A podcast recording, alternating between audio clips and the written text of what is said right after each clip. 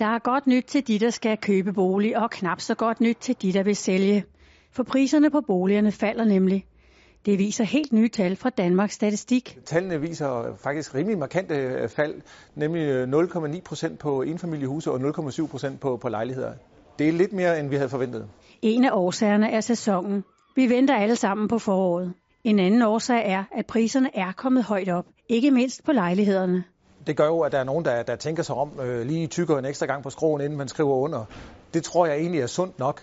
Øh, men altså, hvor alting er, så, så er strukturen i, i dansk økonomi lige nu for, at boligpriserne skal, skal stige, og det skal nok øh, komme sig, så det, det er fint nok, at det lige tager en, en booster. Den, den eneste kæp i juli, jeg sådan lige kan få øje på, det er den usikkerhed, som øh, en, en eventuel ny skattepakke kan give anledning til. Men indtil videre har boligmarkedet faktisk været ret robust over for alle de her øh, skattedebatter. Dagens tal viser, at det går lidt op og ned med boligpriserne.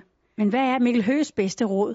Det jeg vil gøre, det var at finde en, en bolig, som jeg kunne øh, forestille mig at bo i i mange år. Altså have en lang horisont, når man køber noget. Ikke de her korte horisonter. Hvis man køber med henblik på at bo i, i en årrække, så er jeg helt overbevist om, at det er en god øh, investering at købe en bolig. På en skala fra 1 til 10, hvor 10 er det bedste, giver han boligmarkedet denne karakter.